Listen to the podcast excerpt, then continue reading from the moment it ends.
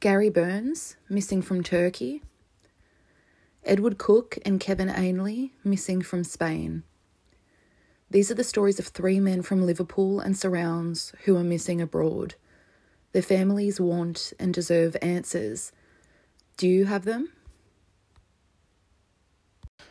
Oh, guys, I forgot to add in the housekeeping of this episode, um, just quickly, if I do a bonus episode, that will just go up anytime in the week. Hey guys, welcome back to episode 111 of Unknown Passage, a podcast that tells the stories of those who have gone missing or have been murdered abroad. And this is a special one that I went to pretty big lengths to get these names for you. But first, from next week, I have episodes coming out on Fridays. I've finally decided to actually set a date for the podcast to come out each week. Um, it's going to be Friday nights, my time. It will go live. So that's usually Friday mornings um, or Thursday nights, wherever you are in the world. Um, I've basically decided, for many reasons, to schedule my life because lockdowns have made it very kind of difficult to have any kind of routine. And on top of that, I've been freelance for a number of years for my job, and that means very little routine as well, no matter how much I try. And I've really just decided recently to try to scale back my time online. I am the type of person who feels bad if I don't reply to someone straight away, but I have to do it for my health and my sleep routine um, and overall every facet of my life. When you're freelance, it feels like your clients or people who want your work just think that you're there and available 24 7 for them. And I've had probably six years of people emailing me at midnight asking me to do something. Um, friends as well seem to think that you're available. Like, for whatever reason, I've had friends for years ask me to do things for them during the day because I'm freelance, and I know a lot of freelancers who get that stress as well. And my Graves' disease kind of fight, as I'm calling it, because every day I do feel like I'm fighting um, to stand upright um, or to feel well until I get my thyroid removed very soon um, has kind of made me reevaluate where I'm spending my time. I'm not really where I want to be in my life. I'm not there career wise, um, mostly because of lockdowns, but for other reasons and my health as well. Um, and I'm not there life wise. And I feel like I'm spending a lot of time looking at my screen time. Um, it's really just out of control. Um, so my life is online 24 7 and it's starting to cause me quite a lot of stress. Like I've tried to outline what causes me stress and what doesn't. The podcast doesn't, um, but social media tends to, in terms of the social media I manage for clients, the social media for my own business, um, and, you know, social media for the podcast now. So finally, I've decided just to schedule a few things in my life, and I don't really need anyone's permission to do that. I need to do that um, for me because I I don't want to spend my life online anymore. Um, I don't consider the podcast online, um, but I consider every other aspect, like adding, you know, going on Patreon um, and replying to emails. I'm getting more and more listeners, so there's a lot of emails to reply to. Um, it, it's just like you know a lot for me at the moment. Um, so if you don't hear back from me, I will get back to you. But I really just need to set times for social media for my clients, um, for other work for my clients, writing for my clients, making money for myself because things are very bad here in Melbourne. Um, spending time as with my family and friends, which hasn't been prioritized. And yeah, I'm going to dedicate at least two days a week to not being online. I'm going to try to be more present um, in my life that doesn't require screens. Not only is my Graves' eye disease affecting my screen, the screens are affecting my Graves' eye disease quite a lot, um, and it's kind of going downhill. I spoke to my surgeon about my, I'm on the list to have my thyroid removed um, because my Graves' disease is very out of control and I'm having difficulty just doing basic things in my life. And I kind of talked to her a lot about my stresses and things like that. So when I get my thyroid removed, I there won't be a podcast for about a month. I'm sorry, but um, there are nerves in your thyroid um, alongside them um, that are usually, she said, when you're brushing up against them, usually have difficulty talking for a month. And she says, can the podcast for a month and can too much talking. Um, my voice will come back, but she says you don't want to add extra stress to it. So, yeah, I'm just the kind of person who feels that I need to reply immediately because I've always done that in my life um, with people. And at my age now, I just realized I'm not getting any younger and I don't want to look back and be like, oh, if I'm not emailing or I'm not doing this, I'm scrolling this shitty news app like Daily Mail or I'm playing some stupid fucking, you know, cooking game on my phone. Um, I, yeah, I just, I just wanted to say all that so I'm not dead if I don't reply. Please don't stress out because that will stress me out more. I was listening to a podcast recently that talked a lot about the downside of technology, and that is being constantly available to people. If I don't reply to people now, um, my parents, my friends, they immediately write to me and think that I'm dead and want to call the police. And that is very stressful for me because I'm not. Um, that's happened recently with my parents just because I've been asleep. so I'm fine. And um, yeah, I will get back to you when I can. There's the Patreon, you can join that. I always put interesting posts and things like that there. And there's also the Telegram, but you don't need me there because you can talk amongst yourselves, as our um, teachers used to. used to say when they'd leave the room. I've also given up smoking for the most part. That has been um, pro- actually quite easy for me considering how sick I've felt. I just haven't wanted to smoke even just getting the momentum to record an episode now is getting harder for me. And my massive goiter in my neck is like pressing against my, it's just pressing against like my, my neck and my ability to talk. Um, and yeah, I just woke up yesterday and I just wanted to overhaul my life um, and evolve my brain, as this book that I'm listening to on Audible is called. Um, it's about, it's by Joe Dispenza, talks about how you can actually change your brain through your thoughts. And a lot of my thoughts, like many people, are based around what people are doing and what people are saying. Um, and as you kind of edge closer to 40, which is really weird to say because I remember my fifth birthday, um, I just, yeah, I just want to not be that person. Um, so, yeah, and I think the podcast will be better for it because I do find that my research and stuff, if I've spent a day um, on screens, replying to people. Um, at the moment, it's like using a lot of energy. And that sounds like I'm pussying out, but I've never felt this sick in my life. And I don't think people realize how bad it is in Melbourne. Um, the restrictions, the rules, I have no support. And I have to prioritize me because there's no one to help me. There's no one to take me to my hospital appointments. Um, there's no one to bring me food if I, you know, am unwell on one particular day. Um, so I, yeah, I just need to do that. Um, so this week's episode, as I said, from Friday next week, they will be out on Fridays. Um, yeah, so probably Friday night, my time, I will set it live. And then, yeah. So I think I have to do that because most of the podcasts I listen to are like Monday and Wednesdays, they come out. And um, I kind of look forward to that in a podcast. I know when it's coming out. Um, so, yeah. So this is a Patreon location request that's a little bit different. And this is for my patron Jay. I think he came on board three months ago after he found me. Don't know how he found me, but he's really interested in Australia. He's from Liverpool. Um, and he has a fascination with Australia. And he's also proud of where he's from. Um, and he loves podcasts and he loves podcasts that prioritize people who don't get a lot of attention, which is something that is really central to this podcast. I feel like I cover a lot of stories that no one's heard before and dig really deep to find them. He Jay really feels well, he said his name's Jason, but he said Jason makes him sound like a serial killer. He feels that they deserve that attention and so do I. So when you become a patron, you get to choose a location for an upcoming episode. And I've got about 11 coming up after this. There's quite a lot because when patrons join really quickly, they have to be added onto the list.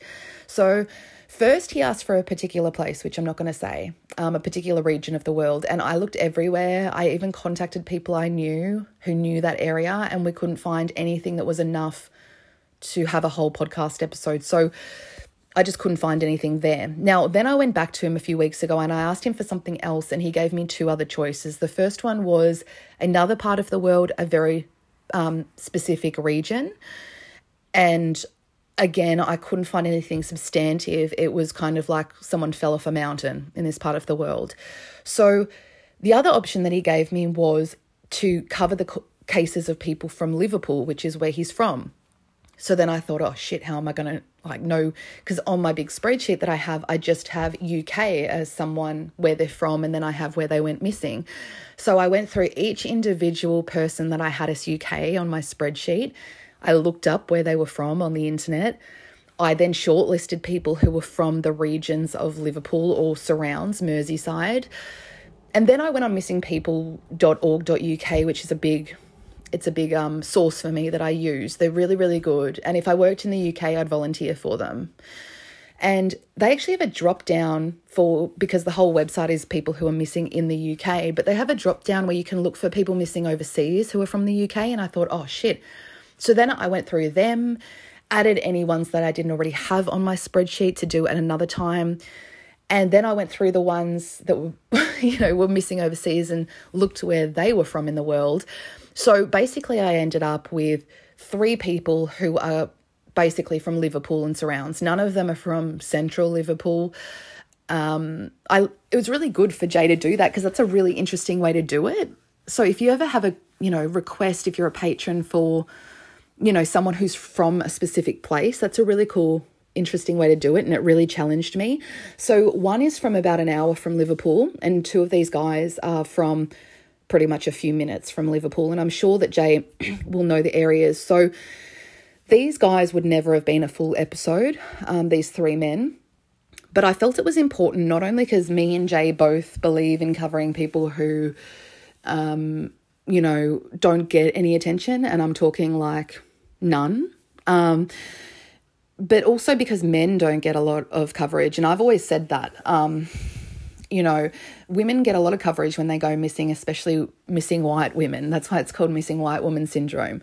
Um, but if it's a middle aged man, just no one seems to care. And that's come up more and more for me doing this podcast. So I've got Gary Burns and Edward Cook, and then I've added on Kevin Ainley. And kudos to the Liverpool Echo and local newspapers because they're the only ones that did any kind of coverage of this. And they're actually a really good publication.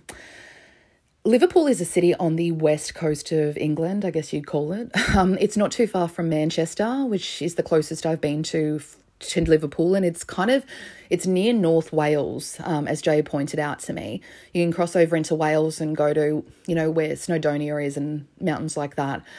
Um, I have not been to Liverpool. I was out with my friend Lauren, who listens to this, in York one night, and we met a bunch of older women who were from Liverpool on a girls' night. They gave us our number and asked us to come stay with them after we left York. The next morning, we woke up very drunk, could not find the phone number or the address. Um, lost it forever and never got to see those women again, and I have no idea who they were. um, it is famous for the Beatles, obviously, um, and it's part of the county because England is split into counties. It's part of Merseyside. So there's quite a lot of counties in England. I lived in Oxfordshire, which is a fair distance from Merseyside. Merseyside is also famous for the Jamie Bulger case, the abduction of little Jamie Bulger. Um, he was abducted from a town about three miles from the centre of Liverpool. But we aren't going to Liverpool. We are going to three separate places entirely for this episode to cover the cases of three men who vanished literally off the face of the earth and got next to no coverage. One has quite a lot more information in terms of who we think is responsible for their disappearance. Their families care, as per their quotes that I'll be reading to you, um, and so do we. So let's get into first off Gary Burns missing in Turkey. So, the sources that I used to tell Gary Burns' story are the Liverpool Echo, the Chronicle Live, the Mirror, and missingpeople.org.uk, which is the one that I found him on. There is also a very small Turkish news channel on YouTube called TSC International News, and they made a three parter little documentary with just pictures of Gary and his friends and his family with information about him on different slides. Those are available through Gary's um, family's Facebook page that they've set up to look for him. And honestly, most of the information about Gary comes from um, his family because just no coverage, um, which is pretty standard when it comes to men, actually. Um, so, Gary comes from Merseyside and he vanished in Turkey when he was 39 years old in the summer of 2016. Of these three men, he went missing the most recently. He went missing just over five years ago now. He was born on March 25th, 1978, and I've got a few pictures of him. He just looks like an English bloke who's into football. Um, he was five foot eleven, tall, slim, had brown eyes, um, with kind of brown hair with a. He was going a bit grey. Um, and he had a Merseyside accent. Now, I think most of you probably know what a Scouser or Liverpool accent sounds like. I can't even begin to try to do it, um, but you can go look it up. It's very distinct, it's very unique. Um, and Liverpudlians are sometimes called Scousers, or they're called, the accent is called Scouse. And there was a really good show on when I was living in the UK that I used to love called Desperate Scousewives. So check that out. There's also when you have a very thick eyebrow drawn on, that's called a scouse brow. Now, all of that information about his stats come from Gary's missing persons poster, which I will put on the website on the Patreon as well. So, his missing persons poster states that Gary had a tattoo on his arm, but it doesn't say what it was or where on the arm it was. And it says possibly one on his wedding finger. Um, it doesn't specify where they were, but I don't think that is particular weird, particularly weird because I don't think that my family would know where my tattoos are, you know, on my body. When you say Gary, does anyone else just hear Charlotte from Geordie Shore saying Gare? It's totally different accent, um, but that's all I hear. So Gary came from a town called Birkenhead, which according that's according to the Liverpool Echo. Birkenhead, when I looked it up, it's a town that sits on the River Mersey, which is pretty much looks over to the city of Liverpool. It's 20 minutes drive to the city of to the center of Liverpool, right in the heart of the city. And the train from Birkenhead to Liverpool Central takes about six minutes. I found Gary on the missingpersons.org.uk website. And again, if you want to see more pictures of him than I have, um, go to the TSC YouTube. It's TSC International News, but his family's Facebook that they've put up to try to look for him and to put information out there, um, they've also posted it on their Facebook. Now, there is little out there about Gary in terms of his day to day life um, in the last few years of his life before he went missing. Um, but we do know that he was living in a resort town in Turkey at the time that he vanished. Um, and it only got a small amount of coverage in Liverpool, and I couldn't find any Turkish coverage at all. Now, Gary was working in a Turkish resort town that I looked up how to say on YouTube. A million videos, no one says the name of the place. It's just annoying music, you know, or just subtitles. Um, so I Googled it and it's kind of what I thought it would be. It's called Icmeler. It's I C with that little accent that's kind of like a question mark off the C, M E L M E L E R. So this was around the time he vanished was August 12th, 2016, and so that means that we've just marked his fifth year missing. So Gary had a close family. His brother Terry is quoted, who did a lot in the last five years to look for his brother as well as his sister Danielle. Um, and they had another brother, Owen, who is quoted in one of the articles. Now, his mum is Jill, and his stepmom, Dorothy, also was very close to him. And Dorothy was married to Bernard, his second wife, who is Gary's dad. His stepmom, Dorothy, um, told the Chronicle Live Quote, Gary was so lovely, he was quiet and loved his football. He was always friendly and outgoing. Nobody ever had a bad word to say about him. Everyone said that he was a loving lad and he had always been like that. We were devastated when he told us that he was moving to Turkey. Unquote. So Gary would be around 43 or 44 now, um, if he is still alive. And he was working in the resort of Icmeler, Turkey, when he vanished. He had actually lived in Turkey for eight years as an expat. Um, a lot of the Brits, you know, tend to move to these places where it's nice and warm and sunny, and this is a really beautiful part of Turkey. He worked at a bar at the time he vanished, and he was a mad Liverpool football fan. And one of the main pictures that they've released, I believe it's the jersey for Liverpool that he's wearing. Now, looking up Icmeler, which I had never heard of, um, you can watch a lot of videos. It's a really beautiful, sunny, beautiful backdrop to this beach resort area. Um, it's a small Turkish holiday resort on the Datka or Datsa Peninsula of Turkey. So it's kind of almost in the southwest part of Turkey that almost looks over the Aegean Sea to Greece. It's in the Aegean portion of the country of Turkey, and I believe it's about 700 kilometers from the Syrian border. Turkey is both Europe and Asia, which we've talked about before. We've been to Turkey once on this podcast for the Sarai Sierra episode, way back towards the start of the podcast.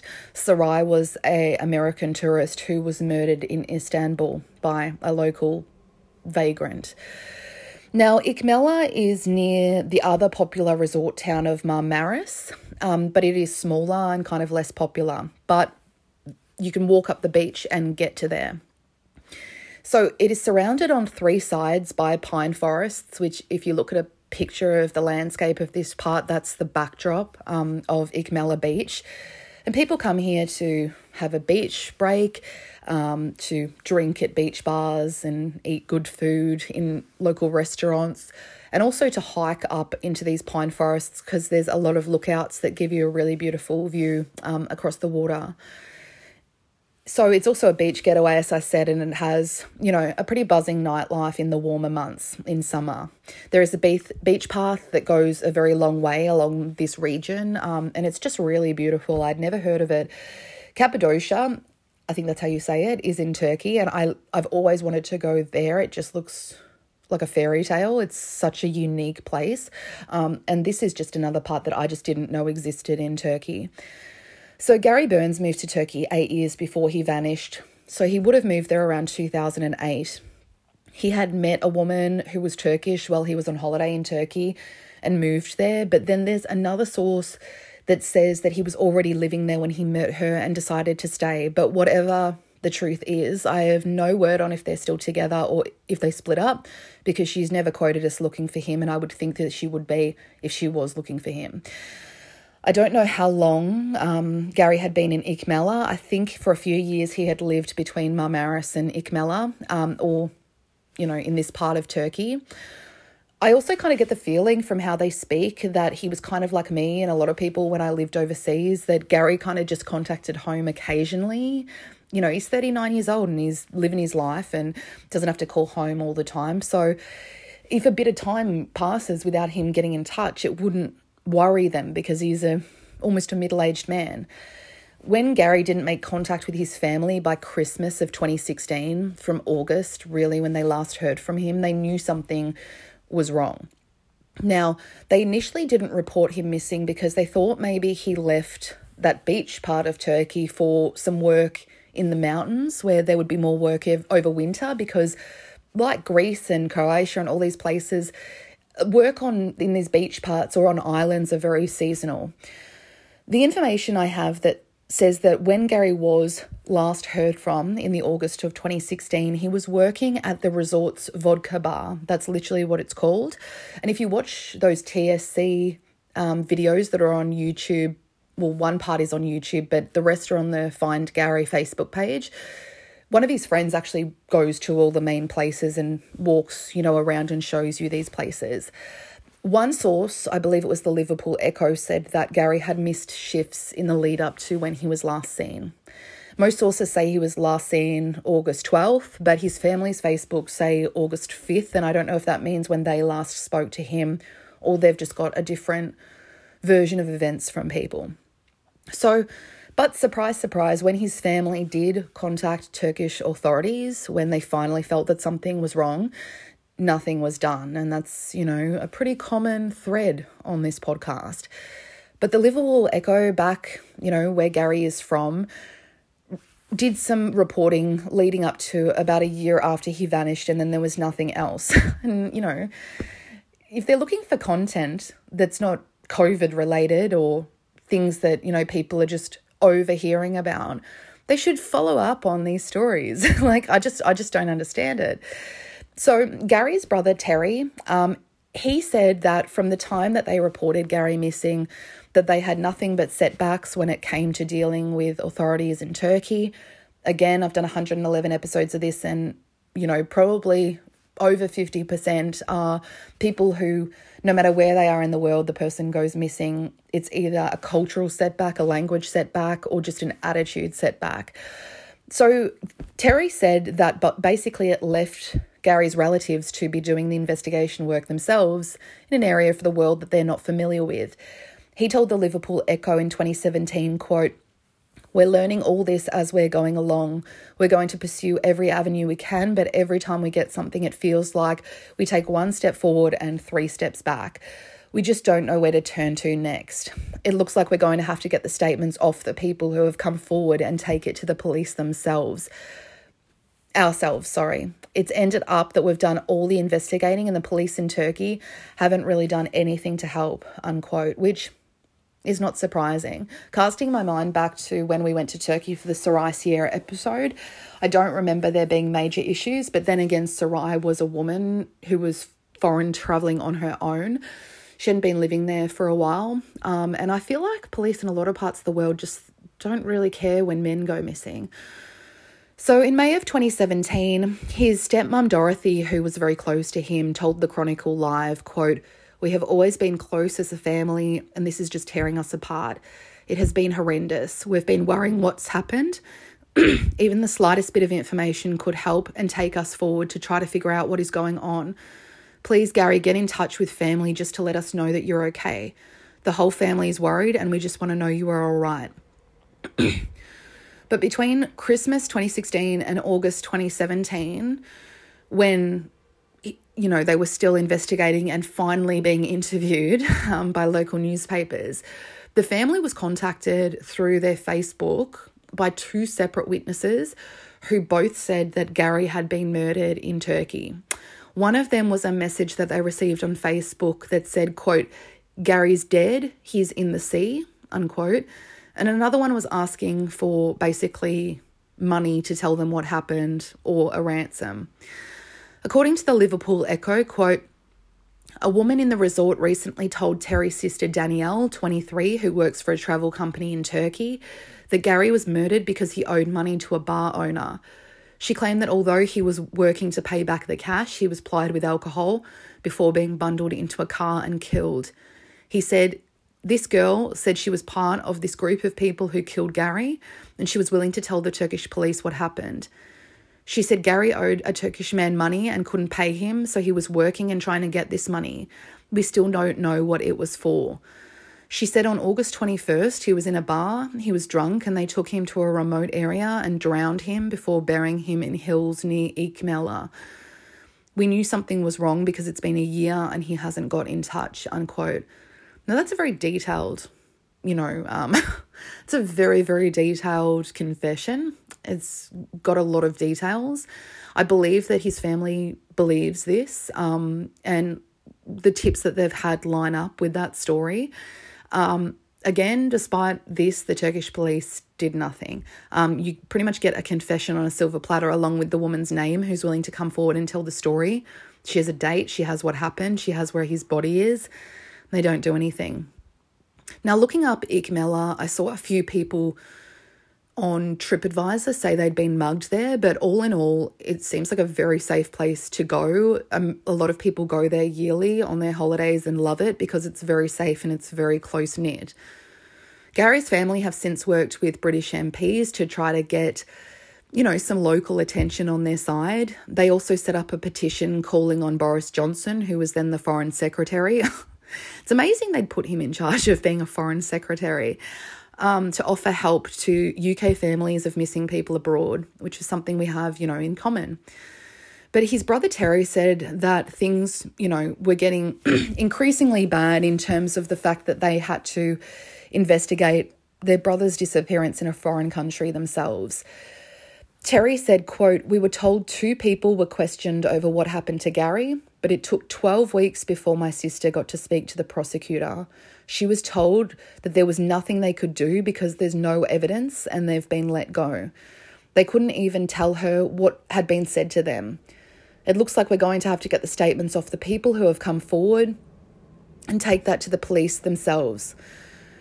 So basically, in short, they did interview these people and they said that there's no evidence, even though they didn't look for a body or didn't follow the trail of evidence. I kind of I feel like in, involved in this is some pretty heavy people in the local area who are tied in with the police. so his sister Danielle put up a Facebook page post. Um, it's public, it's on hers. When you search on Gary Burns missing on Facebook, it comes up. She put this up in November 2020 with the names and faces of the people that, from all of their investigations, they believe were the ones who did it, and from the people who came forward with um, confessions. I'm not going to put that up on Patreon or anything like that. Um, it's there if you want to look at it, but I'm I'm not going to kind of get myself involved with that, regardless of if I believe it's true or not. Um, so there is a Facebook called Gary Burns Appeal page on Facebook, and that's where, unfortunately, you get the majority of the most up to date information from his family because police are doing nothing. And I really couldn't find a whole lot about, you know, police back home in Merseyside doing a whole lot. There was a full website, it's gone now, you can't access it, so I'm not sure where it is. Anyone who has any information about the disappearance of Gary Burns from Liverpool, who vanished in Turkey, um, is advised to call the missing persons 24 hour free and confidential helpline. From within the UK, it is 116 000. Um, so you can also email confidential tips um, to info 116000 at missingpeople.org.uk. Gary's family also set up a petition a couple of years ago on change.org in relation to getting answers for British families whose family members are missing overseas. And they did this in in collaboration with the Lucie Blackman Trust. Now, I haven't done Lucie's story yet. I've put it off and put it off because it's a big one. Um, it involves, you know, another death of an Australian woman as well. Lucie was a young British girl who went to work in Japan. You've probably heard of her, and she was murdered by a serial killer in Japan. Um, the Lucie Blackman Trust is set up by her parents. I would love to speak to them, but first I have to do Lucie's case. The Lucie Blackman Trust is very much in line with what I try to do with this podcast, and I only found them through researching, you know, people missing overseas about a year ago. Um, they pretty much work alongside families of people who are missing overseas because when I talk about Lucie's case, they had such a difficult time um, over there in Japan trying to find their daughter. So one day soon I will do Lucie's case because she's on my short list to do. Of course, if Gary Burns' family would love to come on the podcast and talk about him as much as I can do, um, I'm not a massive podcast, and you know, so it's up to them. But we have a wide listenership across the world in pretty much like every continent most countries, um, even if it's a small amount of people and anything helps. So let's talk about the next case. Now, the next case is Edward Cook, who went missing in Spain. When you look up British people missing, um, especially on the missingpeople.org.uk website, and you look abroad, almost every second person from the UK, wherever they're from in the UK, is missing in Spain. Um, I don't know what it is about Spain. I don't know if it's because it's popular with tourists and, you know, that just happens to be where they are when something happens. I don't know if it's to do with people getting a bit rowdy on their holidays and something untoward happening. Um, I'm not entirely sure. But that was the thing that stood out to me Spain. Spain is the big one. So one day I'll do a full episode with different people's stories just in Spain. So, sources for Edward Cook's story that were out there were the Liverpool Echo, the Olive Press, and missingpeople.org.uk. Their last tiny bit of press was in 2019. They've literally had two articles written about Ed's disappearance since it happened 10 years ago. So, Edward Cook vanished in Spain in April 2011. So, this year marked 10 years since he has been missing. His daughter, Lucia, who was just 10 years old when he vanished, she is now 21 and she's honestly been the most vocal person looking for him since it happened. Edward was 46 when he vanished, so he would be around 56 now.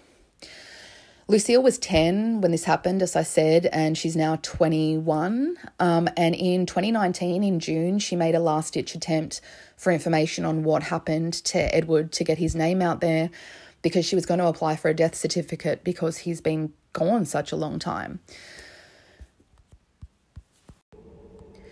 There's very little out there about um, Edward's disappearance, and honestly, you can't narrow it down to a specific place in Spain because he lived in one space, but he was known to travel up and down that coast.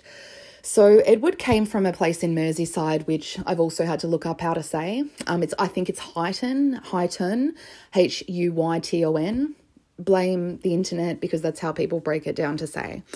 Um, it is a 15 minute train ride from the heart of Liverpool. But the Olive Press states very weirdly um, that he had quote unquote connections to Dublin Ireland. And I think that probably means, because I've seen it before, I think it, it most likely just means, you know, he probably had family there as well. Edward, like Gary, was white. Um, he was five foot ten. He had a tanned complexion from living in a very sunny part of Spain. He had short brown hair, blue eyes, and what's referred to as a Scouse accent. So, you know, a typical Liverpool accent, which they're known for. So, Ed had been living in a place called Benidorm in Spain for two years before he vanished. And before he moved to Spain, two years before, he worked as a builder in Merseyside.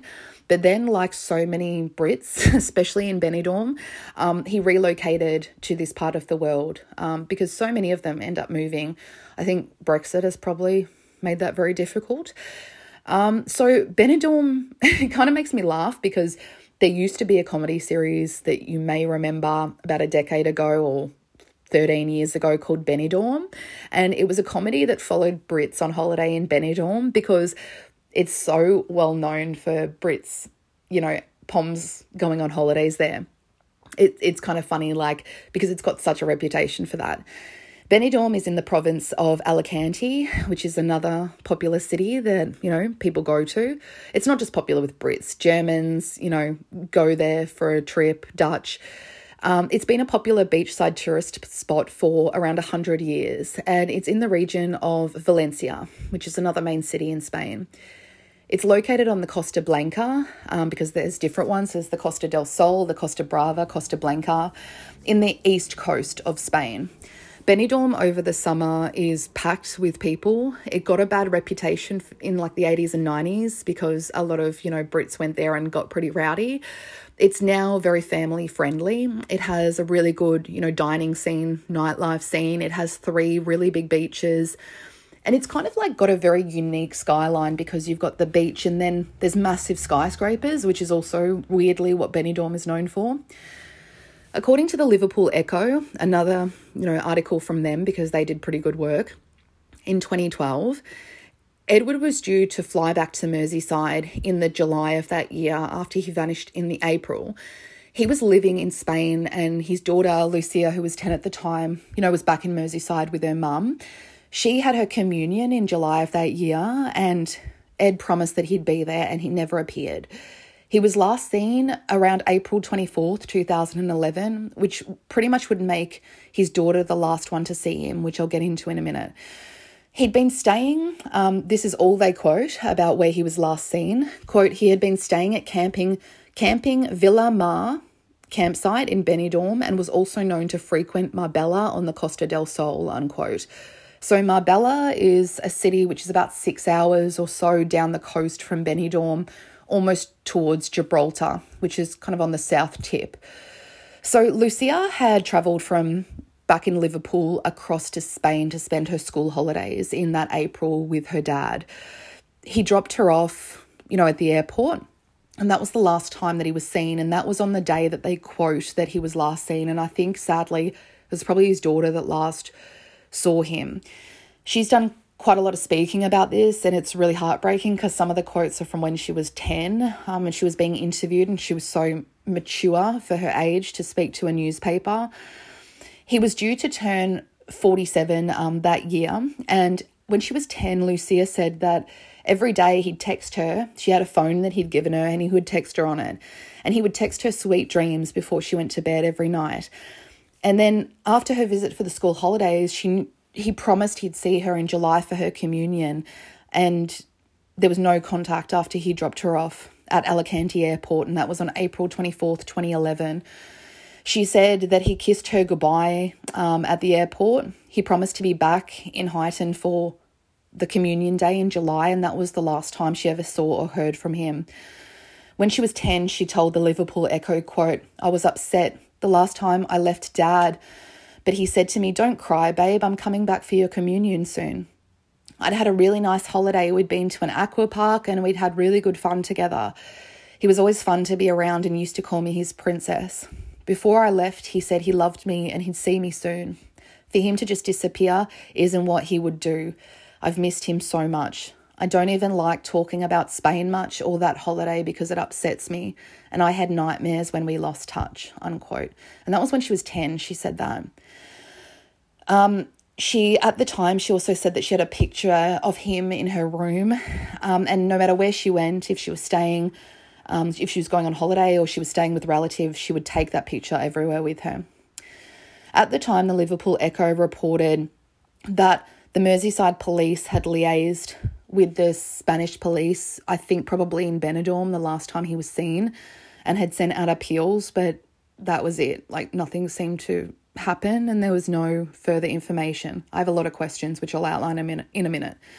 So then I saw that there was an article from the Olive Press in 2019, and Lucia, who's now 21, she this was her last ditch attempt to try to find him. She obviously had never forgotten him. He's her dad, um, and she was always trying to look for him. And she was giving it one last go before she was going to apply for a death certificate, which is something I guess you ultimately have to do. In 2019 at 21, she said, quote, "It's such a hard thing to do, but after so many years, it's really difficult to believe he's alive somewhere.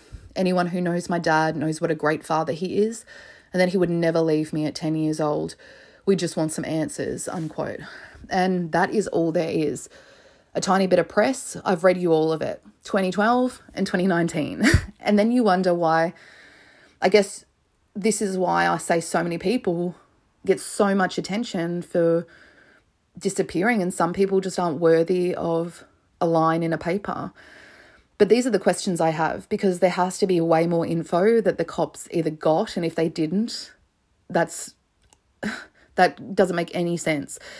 It's been 10 years, they can probably release it. You know, immediate thoughts I had was did he have a car? Where's that? Did he have a rental car? What happened with that? What was the last time he used his bank account? Were massive amounts of cash withdrawn? Did anybody at that camping ground that he was last seen at with his daughter say anything? You know, there's a million questions. And if Lucille wants to come on this and she happens to hear it, you're more than welcome to, just like the rest of the families. That is all the information there is on Edward Cook. If you have information on the whereabouts of Edward Cook, please contact Missing Persons UK via their website, or you can text or call their number from within the UK. Again, like Gary Burns, it's 116 000 you can also email them tips confidentially and anonymously at 116 000 at missingpeople.org.uk. And again, if Lucia hears this and wants to come on, update on what's going on, you know, we'd love to talk to her. The next story I have and the final one is Kevin Ainley. I added Kevin on even though he's from about 60 minutes drive from Liverpool because I wanted to add someone on who was from the area as a third person. And Kevin is another one missing in Spain. Sources for Kevin's part include the BBC, Lancashire Police, and the Tenerife News. There's probably the most up to date information on this case, and behind Gary Burns, probably the most information from this episode. So, Kevin went missing from the island of Tenerife, Spain. He was living and working there in June 2004, and the summer was about to kick off, and it was going to be, you know, a massive one. Living on an island in Spain during summer, I think probably every second person is probably British. It has been a very long 17 years of zero answers for Kevin's family, and I think there's more than enough information about this case to start, you know, asking questions of certain people. So, Kevin was from a place called Fleetwood. It's in the county of Lancashire, which is where Manchester is. Um, but I've put him on this episode as Fleetwood is 60 minutes' drive from the centre of Liverpool. At one point in his life, Kevin had also lived and worked in West Yorkshire, um, in a place called Wakefield. So he vanished when he was 24 years old. So now, if he were alive, he would be 41 or so. And probably the most vocal person in the two articles about Kevin is his sister Gemma. So Kevin is described as being around five foot eight inches tall with dark brown hair. He had distinctive tattoos on his arms, his name, Kevin. He also had a little devil tattooed on his arm, and a Native American woman as well. Kevin had been in Tenerife for about three months before he vanished. By this point, he had an apartment, a job, and friends because the coverage of this refers to all three. Like any young British bloke, he made the choice to move to a Spanish island for a life, you know, working in a pub on the beach in the sun. He was living in the area of Playa de las Americas, and this is on the island of Tenerife. And he was working, like Gary Burns was, in a beach resort. According to the BBC, he was working handing out leaflets as a promotions job for a bar called The Sportsman in an area that is known as, quote unquote, the patch. Now, June is the kickoff of summer, obviously, in Europe, and the islands of Spain, any islands really, any part of, uh, you know, Europe in the sun is kicking off, you know, with people. There is so much, you know, to do people in bars, people in clubs, and a lot of people move to the islands, even if they're just from Spain, they'll move to the island. Because when I was in Greece, I met people, a lot of people from Athens who moved to the Greek islands because they can make all of their money for the rest of the year just in that summer, you know, from tips and things like that, because all the prices are hiked up and there's so many people. So I couldn't I couldn't find the sportsman bar and I presume this is because you know, it's been such a long time and these places change hands and change names all the time. But I was able to find what the patch was. Um, and they call the Playa de las Americas PDLA um, in the local area. And it's basically like an entertainment precinct that's really busy and, you know, it's got restaurants and English type bars, as they refer to it. So actually, I think from what I could find, I actually think that what was the Sportsman's Bar is actually an Irish pub now, which you can find everywhere. I went to an Irish pub in on Koh Samui, Thailand last time I was there. So Tenerife is one of the Canary Islands. It's extremely popular, you know, and people, as I said, move there to make a ton of money over summer. Now, June 13th, um, 2004, was the day that Kevin vanished. Um, and initially in the BBC from like 2012, there was kind of scarce information about what his movements were. But then in 2018, which I'll get into, the Lancashire police made a final appeal for information on what happened to him when he vanished in Tenerife. Um, and there was more information in that, so bear with me. So, June 13th, 2004, the day that Kevin Ainley vanished, was also a big day for football fans. France beat England in the UEFA European Championships. Lancashire Police and a lot of publications point this out, and they feel, and so do I, that this is an important thing for a number of reasons. First of all, it's football season, um, it's a big tournament. Also, the sporting bars would have been packed, including the one that he worked in, and you know, he was pretty familiar with there. And also, as a lot of people know, people get very aggressive when their team wins or loses. Um, so also it would have brought a lot of people, you know, into the pubs to watch it. And because this is very popular with the, you know, British tourists, you have to wonder if there were more Brits in the city centre at the time or in this Playa PDLA part. According to the BBC, on, on the day that he vanished, he had visited bars and clubs with a friend Quote, at around noon, he and another friend went for a meal at a Chinese buffet restaurant called Merlin's. He was last seen walking in the direction of the sportsman, and his passport and belongings were later found in his apartment. Unquote. So, whether or not that means that he made it back or he just didn't get around with his passport, which I get, like he probably didn't. Um, but he was last seen walking in the direction, according to the BBC, of the pub that he worked at. So in 2005, two officers from Lancashire travelled to Tenerife to help local police in the search, um, even though it had been a year, for Kevin Ainley, but they were unable to figure out exactly what happened. So his sister said at the time, quote, We are convinced there must be someone out there who saw or heard something. I just hope that if someone does know something, they can find it in their hearts to come forward and help us out of this misery, unquote. So then flash forward to 2018, and for one reason or another, which I can't really figure out, they decided after 14 years to come forward with a better timeline of what happened. Now, this must have been put together in 20 2005 when the liaison officer went over there. So I just can't figure out what why it took this long.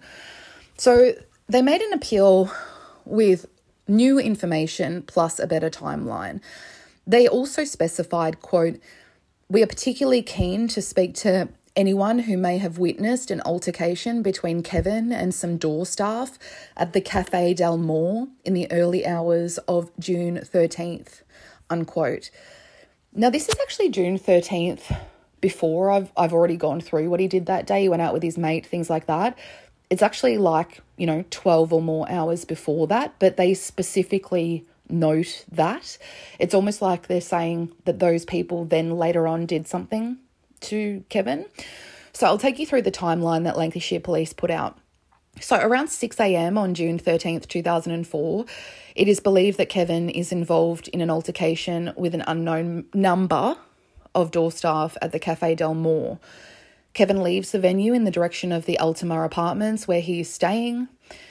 Um, so he must have been up out with his mates the night before because he's out at 6 a.m. and he's having fights, you know, or an altercation with an unknown number of door staff. And we all know how bouncers can be. They're like cops that didn't make it.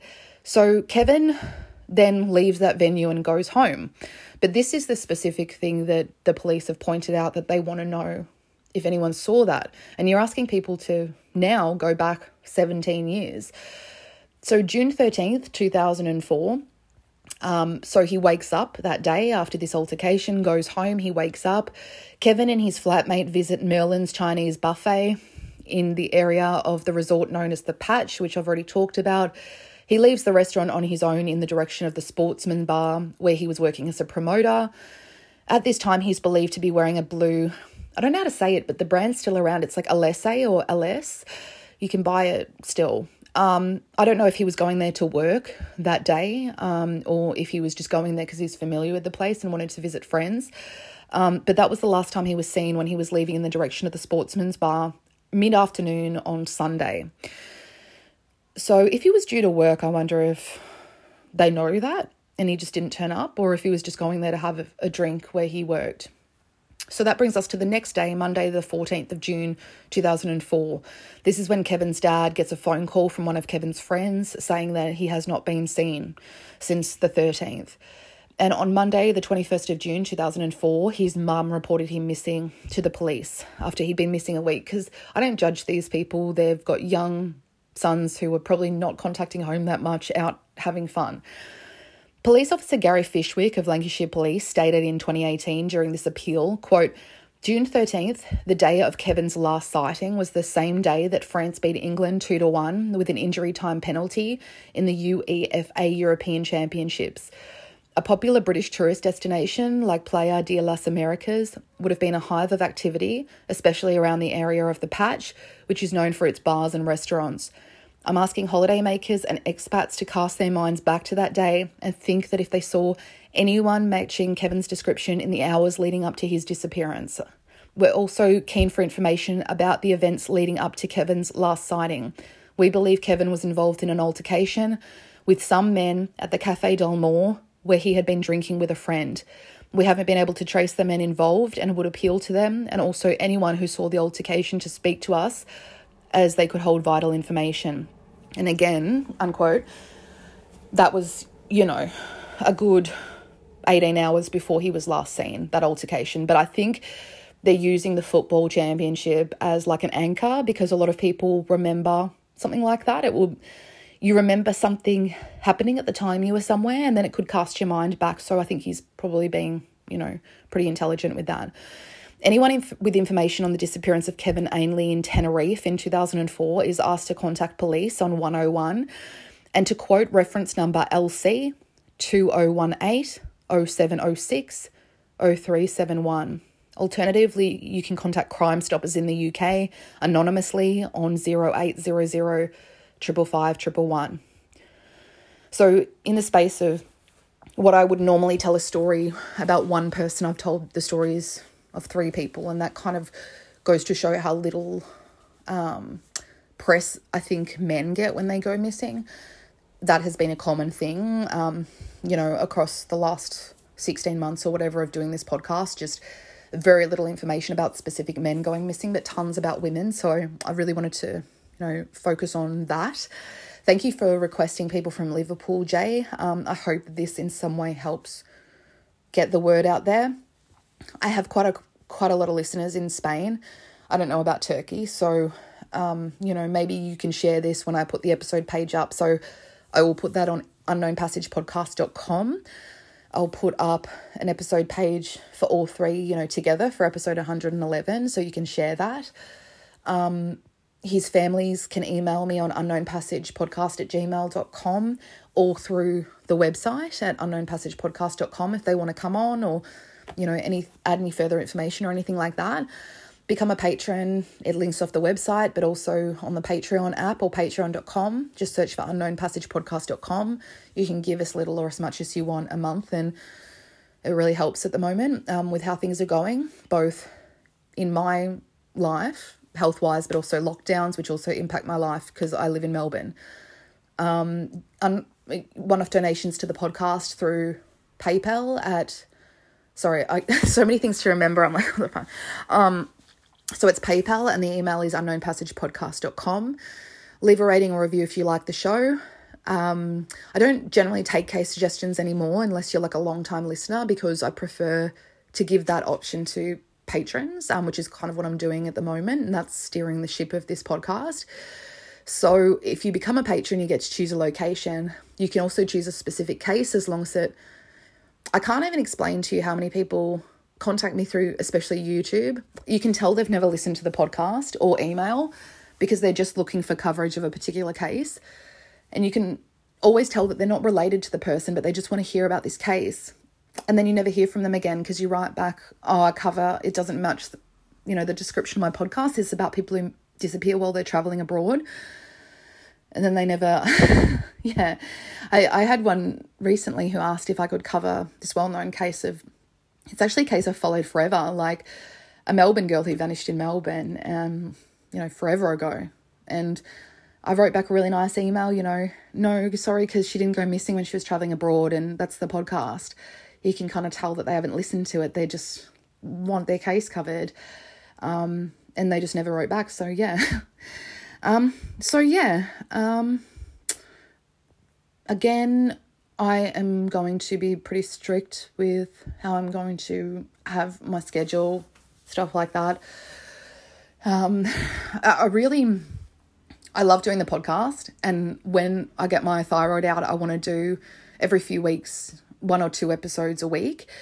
Um, when my thyroid's out and I feel way better, there's one week where I'm going to do every single day a new episode for you guys. Um, but it's just too much for my throat at the moment um, and just how I feel and just really dizzy, lightheaded. I almost passed out just going to the shop the other day. I almost was crawling on my knees. Um, it's just bad. I, I can't believe how much I've gone downhill since I was diagnosed in May. And they reckon I've had it since I was growing up.